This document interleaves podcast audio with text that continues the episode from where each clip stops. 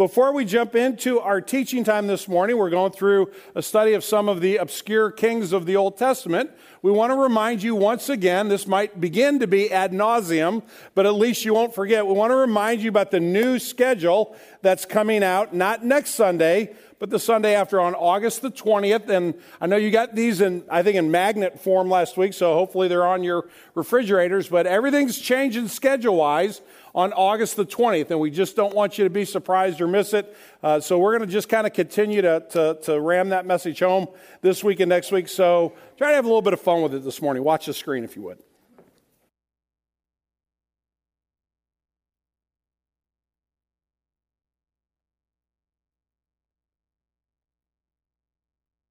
One of the things that I know I'm good at is making pancakes. So I've been doing a pancake party at my house for a few hundred people the Saturday before Christmas, and Tom would like me to take that one talent that I have and bring it to Green Tree. I've been attending the 9 o'clock service forever, and that is where my dearest friends, who are like family to me, that's when they attend.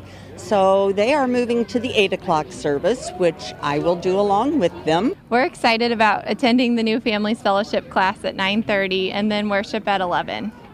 Our two and four year old will enjoy more time in the children's programs. Meanwhile, we can get an additional hour as a couple, meeting parents in the same life stage, and we also are looking forward to gaining some biblical parenting advice. The body of Christ surrounding my family and everything that they've done, that this church has done for me over these years, has been incredible.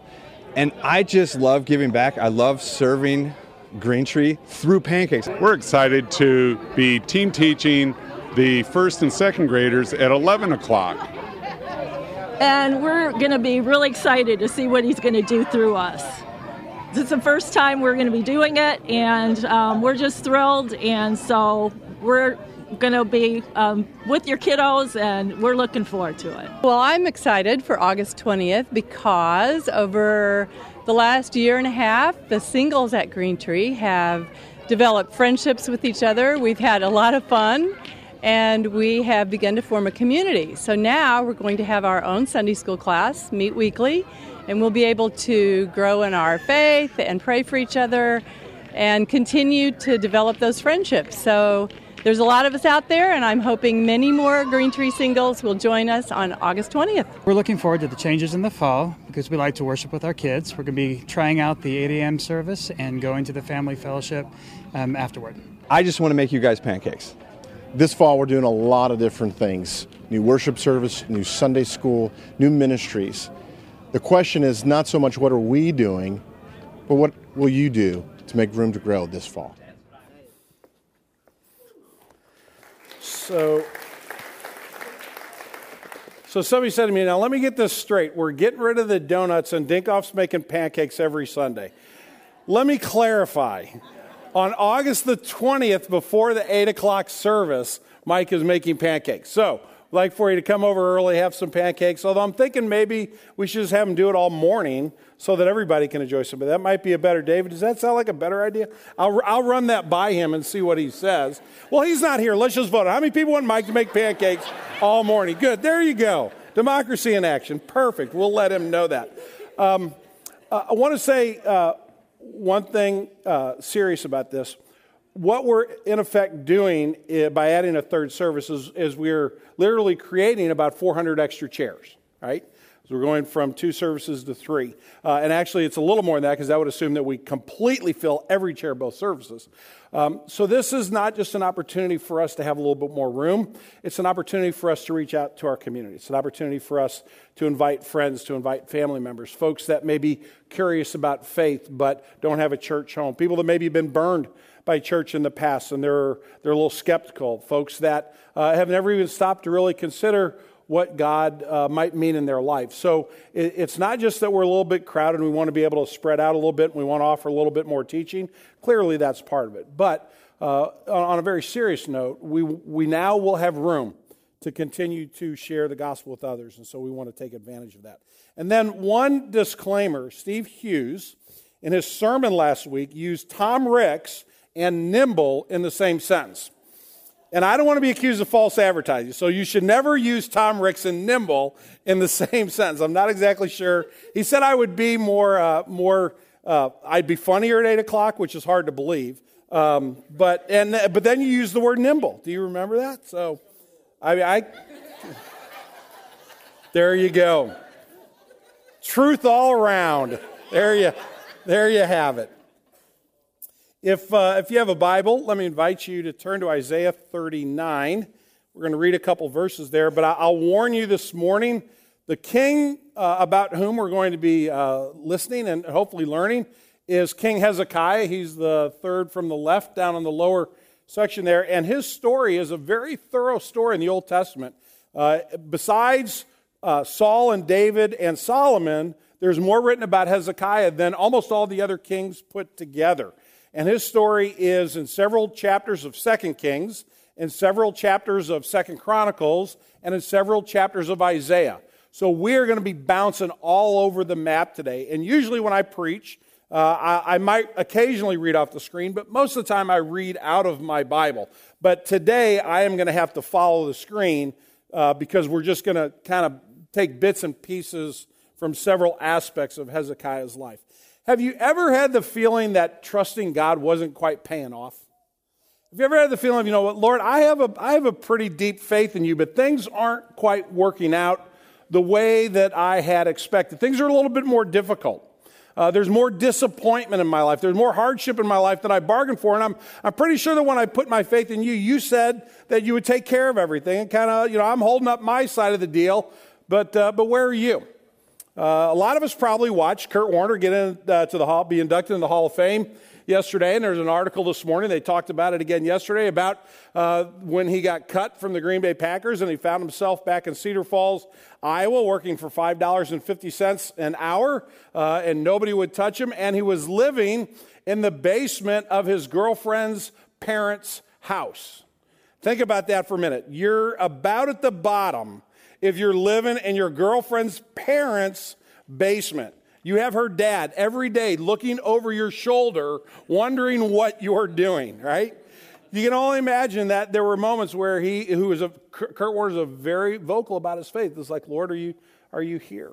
We've all probably had those kinds of moments. What we're going to see in Hezekiah's life this morning is that most of the time, he was a man of deep faith. He stumbled, and we're going to look at where he stumbles, but most of the time he had a deep, abiding faith in God, but he also lived during times that were very, very difficult. He experienced some very daunting circumstances in his life. He was born into a, a kingdom that had forsaken God. He was born into the overall nation of Israel and in the royal family of Judah, and he is supposed to be leading this kingdom to love God, and they've completely turned their back on God. So, one of his goals, which seems almost like it's an insurmountable mountain to climb, is to bring the entire nation to repentance and to bring the entire nation back to a right relationship with God. The second problem they had, because they were a small kingdom, is they've been run over by a larger nation called Assyria. And his second goal was to get out from under the thumb of Assyria, to regain sovereignty and independence. And as I said, most of his life, as, as we'll talk about this morning, as scripture will talk about and we'll look at, was lived by faith. But most of his life was also very, very difficult. There were setbacks, there were struggles, and I'm quite certain he was tempted to say, God, why, why haven't you made my pathway smoother? I think as you hear some of his story this morning, you might think the same thing too. You know, why, why was his life at times so difficult? But I really believe when we ask that question, what we're asking is, why is my life so difficult? God, if I've put my trust in you, are you really there? It, it, can I really have a faith that is, that is true and genuine? Because a lot of this stuff doesn't seem to be adding up to two and two equaling four, right? So you think of somebody who was very confused about the circumstances of their life. You think of the karate kid and Daniel-san, right? All right? And there's Mr. Miyagi, and he's standing up and he's, he's in Daniel-san's face. And look at how his shoulders are slumping, his head's cocked over the side, he's exhausted, right? Because all Mr. Miyagi is at Evan doing is what? Paint the fence, right? Wax on the car, wax off the car, scrub the floor. All he's been doing is these menial tasks day after day, hour after hour, week after week, and he's finally fed up and says, This doesn't make any sense, right? And I'm guessing that there are times in your life, I know there are times in my life, where I say that to God God, I'm exhausted. I don't think I have any more faith. And by the way, I'm not sure this is working out the way it was intended. So maybe there's a lesson here from the life of Hezekiah. Isaiah chapter 39, verses 5 through 8. These are verses that we'll actually come back to again at the end of the sermon. Then Isaiah the prophet said to Hezekiah, Hear the word of the Lord of hosts. Behold, the days are coming when all that is in your house and that which is your father's have stored up till this day shall be carried to Babylon. Nothing shall be left, says the Lord. And some of your own sons who will come from you, whom you will father, shall be taken away, and they shall be eunuchs in the palace of the king of Babylon. Then Hezekiah said to Isaiah, The word of the Lord that you have spoken is good. For he thought, there will be peace and security in my days. This is the reading of God's holy and perfect word. To him alone be glory. Let's pray. Father, if we are honest, that's what we are looking for peace and security in our days, in our family, in, in our business, in our classroom, in, in our bank accounts. We are hopeful that uh, life will just be everything we expect it to be. And yet, Father, you promise us that you will never leave us, that you will never forsake us. You promise us that if we put our faith in the Lord Jesus, we will have life eternal, that our sins, every one of them, will be forgiven. And you promise to get us home safely. But in the meantime, Father, you also promise that there will be moments of great trial and challenge. So, Lord, it's not important for us to, to remember that again this, this morning. What's important is that we understand what your word says about how to enter into those challenges. So, Father, we pray that you would teach us. Hezekiah is not, he's not the Messiah, he's not, he, he's not the Lord of Lords and the King of Kings, but in his life we can see your hand at work. And so we pray that you would teach us through what you did in the life of Hezekiah, that, that you would apply that to our hearts and our minds this morning here at Green Tree Community Church. Father, we come to hear your word, not my words. I pray that you would forgive me my sin through the Lord Jesus. Please don't let me stand in the way of what you want to teach us this morning. We pray in Jesus' name. Amen. Well, the summation of the sermon or sermon in a sentence goes like this Untested faith might be faith, might be genuine faith, but then again, maybe not. God's lesson from the life of Hezekiah. What we're going to learn is uh, hopefully three things from the life of Hezekiah uh, that have to do with his faith and how God worked in his life, both uh, when times when he was trusting God and in other times when he kind of fell to pieces and went the wrong way. I have three observations, and the first is this the active faith of repentance. As we said before, one of Hezekiah's goals was not only to, to repent himself, but to bring the entire nation to repentance. And so his first step in that process was to remove the idols from the land. Now, I'm not going to go back and spend time rehashing what the other pastors have taught about the idols. I've listened to all the sermons on podcasts and I've really enjoyed learning from each of them. And you've heard week in and week out about the idolatry that was in Israel. And it's been uh, a good challenge for us from all of the pastors to say, and what about the idolatry in our lives? So Hezekiah was aware of this. He said, we got to get rid of these false objects of worship. So the son of Ahaz, the king of Judah, began to reign. He was 25, reigned for 29 years. He did what was right in the eyes of the Lord, according to all that David had done. He removed the high places and broke the pillars down, uh, broke the pillars and cut down the Asherah. We see here that what is happening is Hezekiah is kind of putting feet to his faith.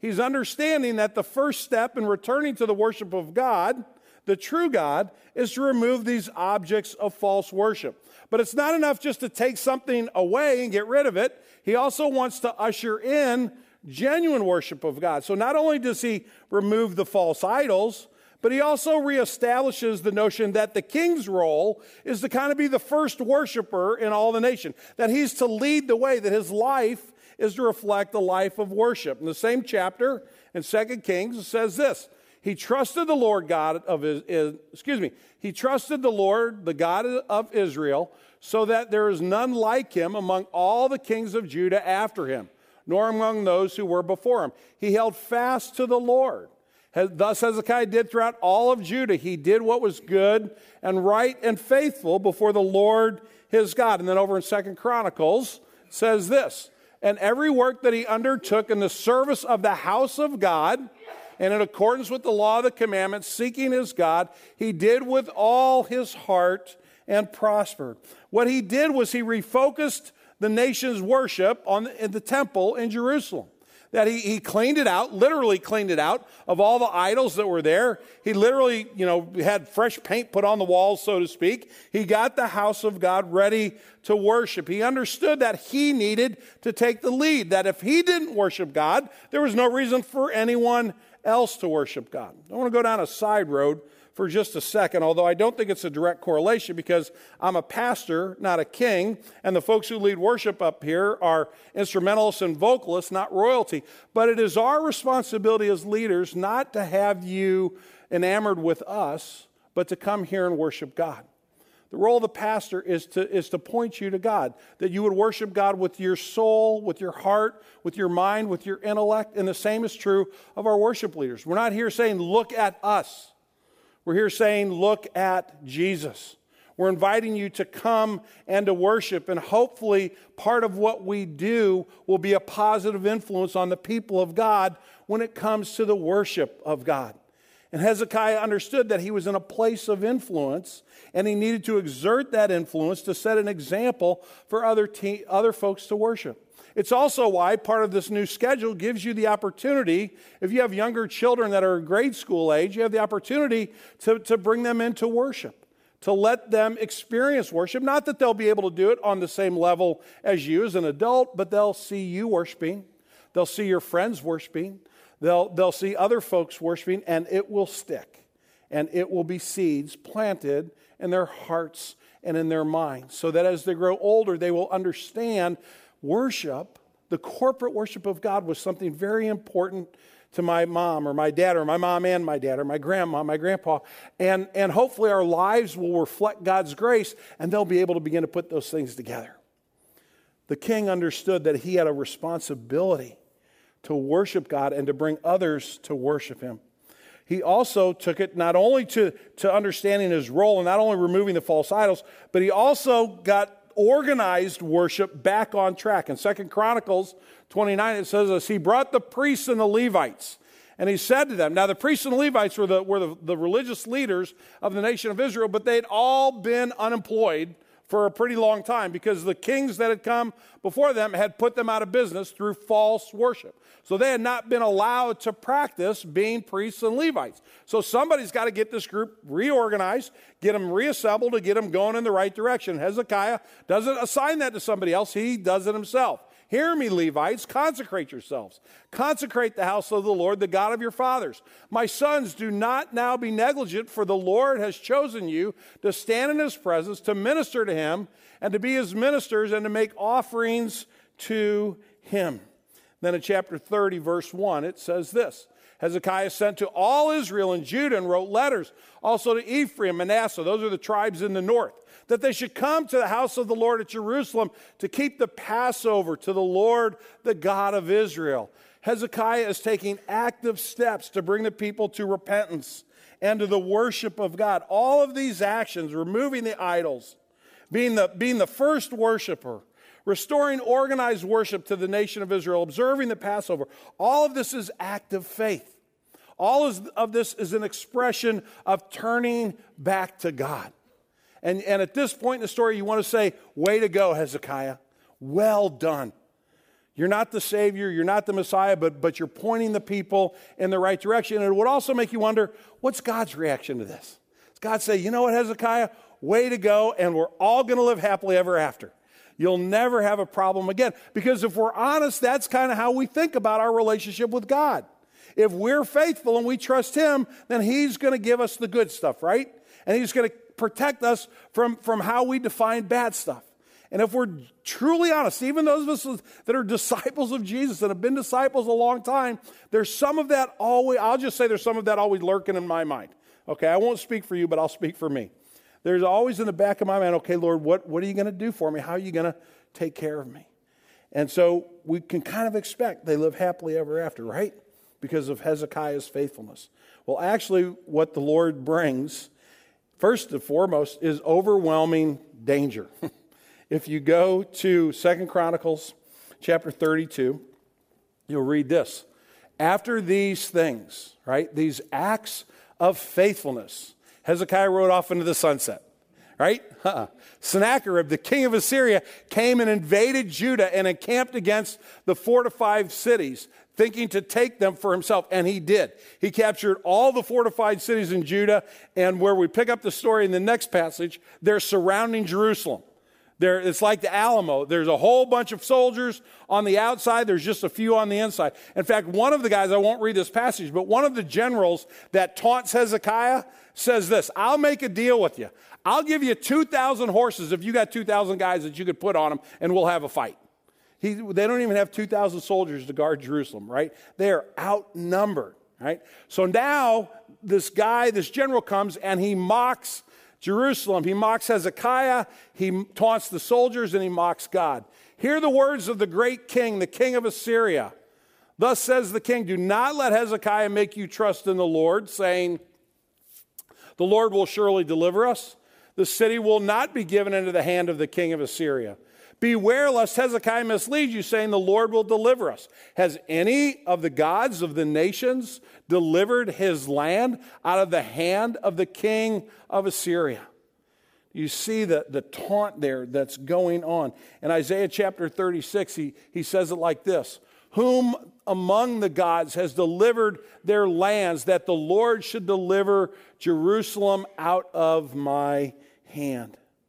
There's just this, this mocking of the God of Israel. And what God is doing in response to Hezekiah's faithfulness seems to be one word that we could possibly put with it, just from a human perspective, is abandonment.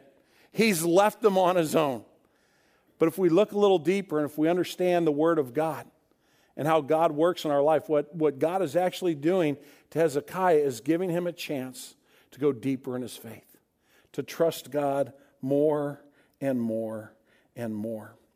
Napoleon Hill, who was by no means a professing Christian, uh, he was a finance guy of, of, the 18th and 19th century, said this, so I think it kind of fits. Opportunity often comes disguised in the form of misfortune or temporary defeat.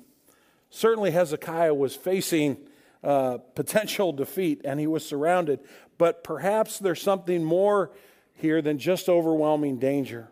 Perhaps the other side of the coin is that there is an unimaginable opportunity. There's a chance here for Hezekiah to truly live out what he claims to believe. In Isaiah chapter 37, Hezekiah has received the letter from the hand of the messenger. So, all this taunting that's going on, all this mockery, they wrote it down. Just in case you forgot, Hezekiah, here's what we think of you. And they had the messenger deliver it. So now he's got it in a letter form, right? He goes up to the house of the Lord and he spread it out before the Lord.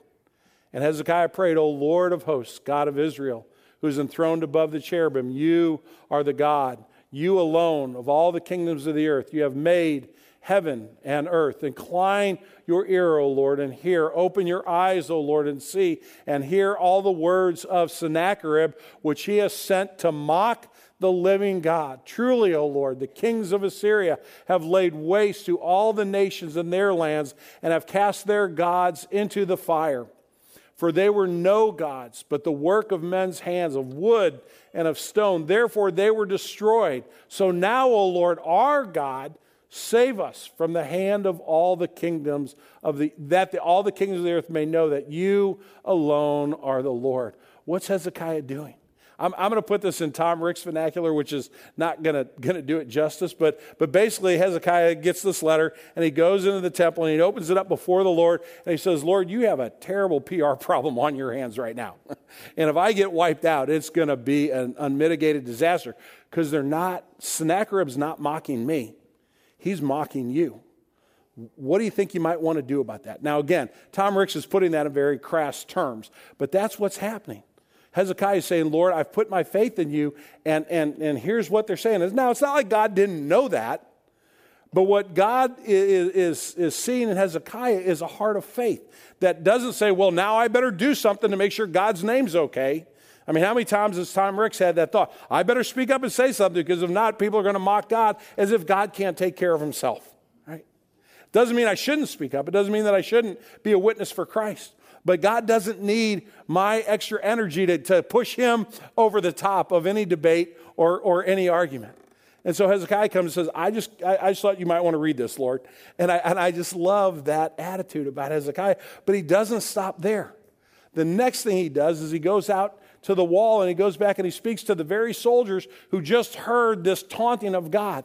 It said as he spoke to them, he said, Be strong and courageous. Do not be afraid or be dismayed before the king of Assyria and all that horde that is with him. For there are more with us than are with him. With him is an arm of flesh, but with us is the Lord our God to help us and to fight our battles. What you see here is Hezekiah having an active faith that he does it in the right order. He goes to the Lord and says, Lord, I, I can't do anything about this. You're going to have to deal with this. This is, this is your battle. And then he goes to the people and he says, This is God's battle, and we can put our faith in him. How many times do I fall short of that last statement? I can say it's the Lord's battle, but how many times do I say, and therefore my trust is going to be in him? The end result in this situation was God's deliverance of the people of Jerusalem. In Second Chronicles 32, we read this The Lord sent an angel who cut off all the mighty warriors and the commanders and officers in the camp of the king of Assyria. So he returned with shame of face to his own land. And when he was there in the house of his God, some of his own sons struck him down there with the sword. What was God's response to Hezekiah? He delivered him the deliverance at that particular moment was a rescue from an army. Deliverance doesn't always look the same. We can't kind of put deliverance in a bottle and, and put our definition on it. Only God does that. Only God decides how He will deliver. But ultimately, God delivers. That's what the cross of Jesus Christ is all about. Ultimately, God has delivered you from your biggest problem and me from my biggest problem. My biggest problem is sin and death and God's judgment, which leads me to hell for eternity. And God's wiped all of that away through the cross of Christ. And how do we respond to the cross? By working harder? No, by faith. And that's where Hezekiah got it right. He understood that he needed to put his faith in God. So you would think, now we asked earlier, okay, Hezekiah's done all these wonderful things. What's God's response? Well, God's response is, is to kind of bring a danger that actually is an opportunity so Hezekiah's faith can grow. How does Hezekiah respond? That's a fair follow up question, which leads me to my third observation. You think that Hezekiah's response would be perfect faith in God the rest of his life. I mean, you know, and we've been there before, maybe where you say, God, if you'll just do this, I'm with you forever. I'll, I'll never quit on you. If you just, if you just give me the right spouse to marry, I'm, I'll, I'll never, I'll never give up faith. If you just give me the right career path, the right job, if you, if you fix my marriage now that I'm in with this particular spouse, I'll, I'll be with you all the rest of my life, right? We've prayed those kinds of prayers for. How do you think Hezekiah is going to respond? Will he have perfect faith in God the rest of his life? My third observation here is two steps forward, one step back. Hezekiah, as he got older, uh, and as his memory got a little fuzzy, Cindy bought me a t shirt a few years ago. It said, The older I get, the better I was. Right? You got to think about it for a second, right?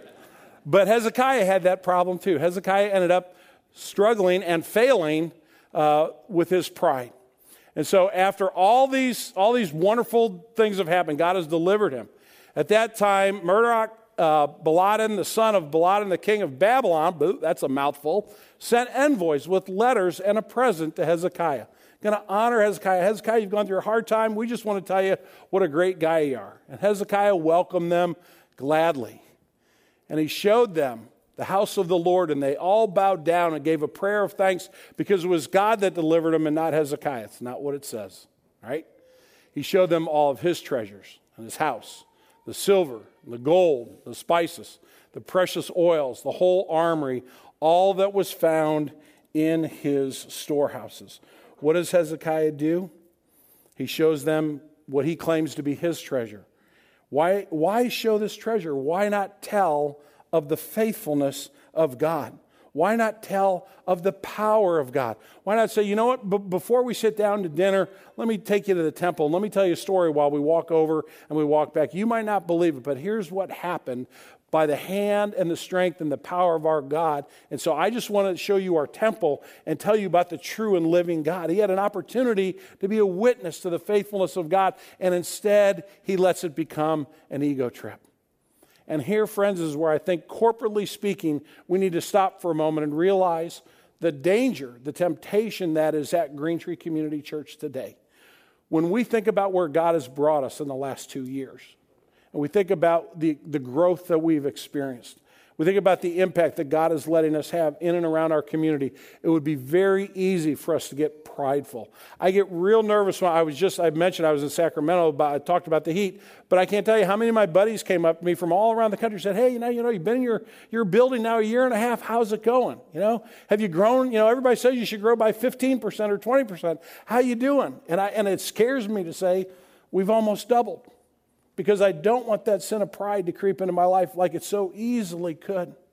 We need to focus on God more than ever. Yes, we want to keep growing. Yes, we want more people to know the gospel. Yes, we want every service here to be filled with people who need to hear the gospel of Jesus Christ, but not so we can pat ourselves on the back, but so we can give glory to God. And we must resist the temptation of pride. Hezekiah fell flat on his face when he did this. And then we see the passage that we read at the beginning of the service. The other issue that Hezekiah had is kind of two steps forward, one back, is he had a real problem with selfishness. Let's come back to this passage we read at the beginning. So Isaiah sees what Hezekiah has done, and God sees it, and he sends a message to Hezekiah, not just for this particular sin of Hezekiah, but because of the accumulation of sins of all of the kings that, that have come before Hezekiah and the few that are going to come after him until the fall of Jerusalem. God says this there's going to be an accounting. Isaiah says that Hezekiah, hear the word of the Lord of hosts. Behold, the days are coming when all that is in your house and that which your fathers have stored up till this day shall be carried to Babylon. Nothing shall be left, says the Lord. Next slide, please. And some of your own sons will come who come from you, whom you will father, shall be taken away, and they shall be eunuchs in the palace of the king of Babylon. And, that, and I will stop there for just a minute. So, what God is saying to uh, Hezekiah is all of these sins of all these kings and your own pride, your own arrogance is going to lead to the destruction of Jerusalem. But notice what he says about Hezekiah's family. Now, I'm not going to dwell on this. There's some younger ears in the audience, but you ought to know the process of becoming a eunuch. It, it is a mutilation process. It is a very painful process. It's an awful process that nobody should ever have to go through. And these are going to happen to Hezekiah's sons and Hezekiah's grandsons and his great grandsons. This is the warning that's coming. These are people that, that are his offspring. And how does he respond? The word of the Lord that you have spoken is good. Why? For he thought, there will be peace and security in my days. well, at least it won't happen to me. That's about as selfish as it gets. Clearly, this king was a man of faith. We've seen that in the earlier portion of the sermon. But he was also a man who struggled greatly with faith and with sins like pride and sins like selfishness just like us. So you, you, can stand back from this story and you can say, boy, Hezekiah sure was, he kind of didn't, didn't end as well as he started. I, boy, by that point in my life, I'd have, I, I wouldn't have said that, right? Or you can put yourself in the story and say, yep, that's, that's just like me. I'm just as inclined to forget my God and to care about myself above everybody else. It's just as easy for me to fall into the temptation. I believe that's part of the reason why God gives us the story of Hezekiah because he wants to show us a man who needs mercy, a man who needs grace, a man who needs the forgiveness of God, a man who, yes, had a deep and abiding faith at many moments of his life, but also was terribly, terribly flawed because that's just like you and like me. If you've, if you've never thought that you are flawed in your faith, you haven't thought about your faith that seriously.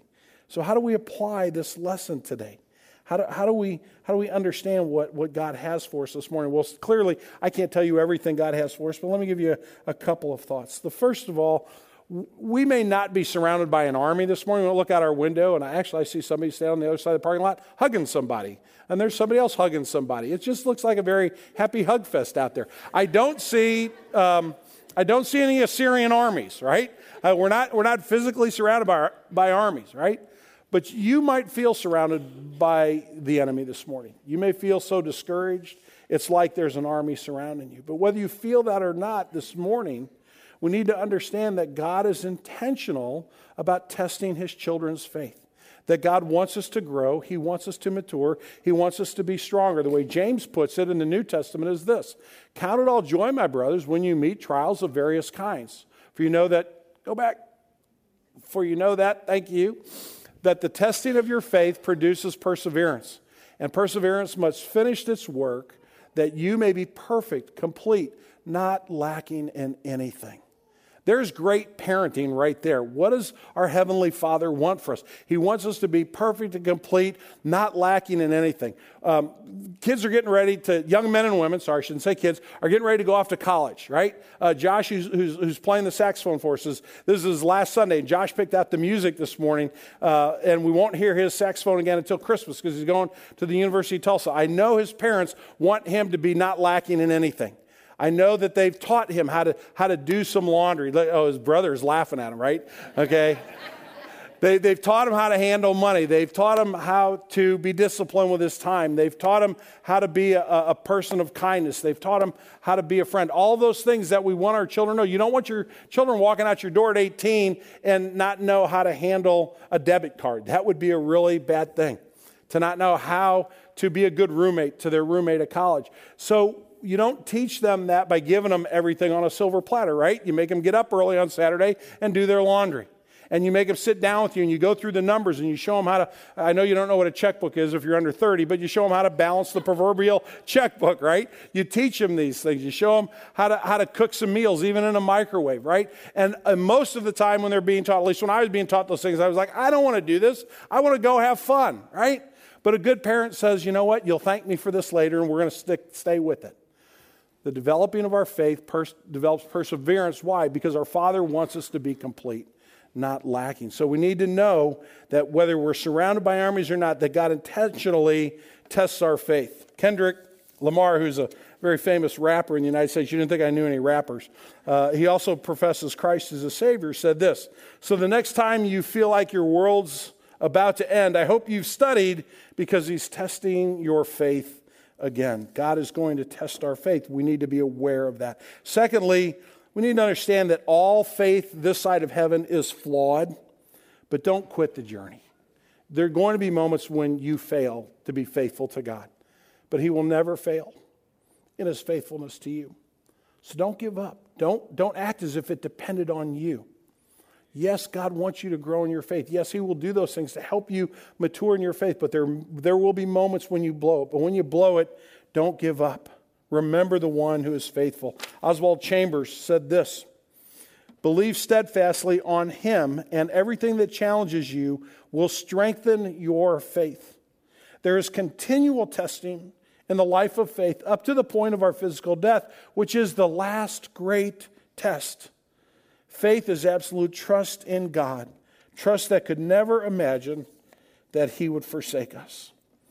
My faith may be flawed, but God wants to grow it. I'm not going to quit the journey. And then, lastly, I would say it would be wise for each of us to make a specific list of the areas in our life where uh, we need our faith to grow.